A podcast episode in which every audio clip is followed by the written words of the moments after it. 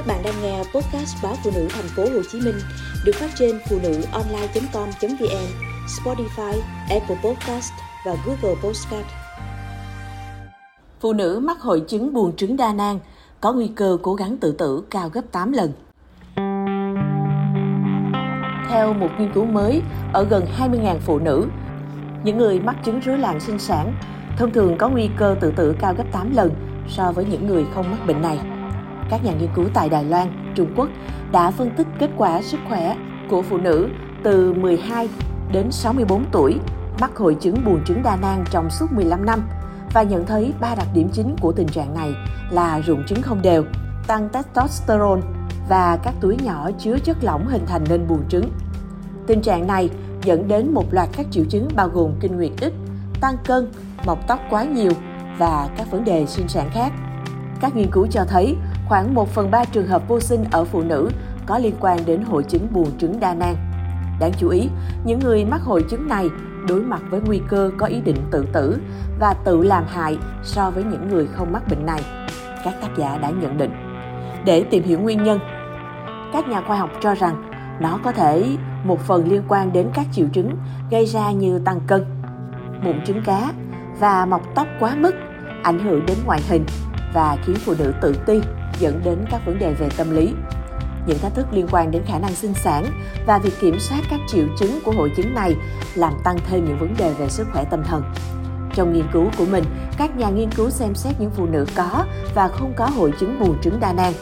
Theo đó, phụ nữ bị hội chứng buồng trứng đa nang có nguy cơ cố gắng tự tử cao gấp 8,47 lần so với những phụ nữ không mắc bệnh này. Họ thường được chẩn đoán mắc bệnh tâm thần, được biết là có nguy cơ tự tử cao. Các triệu chứng bao gồm tâm thần phân liệt, rối loạn lưỡng cực, trầm cảm và lạm dụng chất gây nghiện như rượu.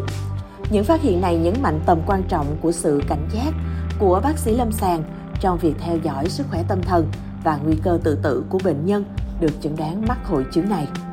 Một nghiên cứu mới cũng cho thấy phụ nữ nhiễm HPV, một bệnh lây truyền qua đường tình dục, có nguy cơ đột quỵ cao gấp 5 lần.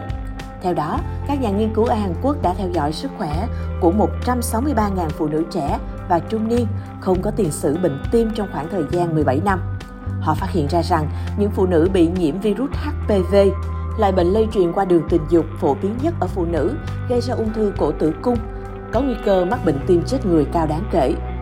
Những người bị nhiễm trùng tại một thời điểm nào đó có nguy cơ bị tắc nghẽn động mạch cao gấp 4 lần, nguy cơ tử vong vì bệnh tim cao gấp 3,7 lần và nguy cơ bị đột quỵ cao gần gấp 6 lần so với những phụ nữ không mắc bệnh. Nhóm nghiên cứu kêu gọi sàng lọc thường xuyên hơn và chăm sóc toàn diện cho phụ nữ nhiễm HPV cùng cảnh báo. Đây là nghiên cứu đầu tiên cho thấy mối liên hệ giữa nhiễm HPV, nguy cơ cao và tử vong do bệnh tim mạch. Các chuyên gia cho biết, HPV được biết là có liên quan đến ung thư cổ tử cung, nhưng nghiên cứu đang bắt đầu cho thấy loại virus này cũng có thể tìm thấy trong máu có thể virus đang tạo ra tình trạng viêm trong mạch máu, góp phần làm tắc nghẽn và tổn thương các động mạch, đồng thời làm tăng nguy cơ mắc bệnh tim mạch. HPV là bệnh lây truyền qua đường tình dục phổ biến, chủ yếu ảnh hưởng đến thanh thiếu niên và thanh niên.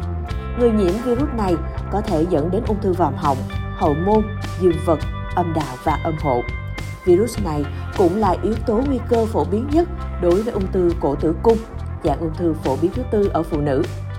Các tác giả nghiên cứu cho biết, tăng tỷ lệ tiêm chủng HPV có thể là chiến lược quan trọng trong việc giảm nguy cơ tim mạch lâu dài ở phụ nữ.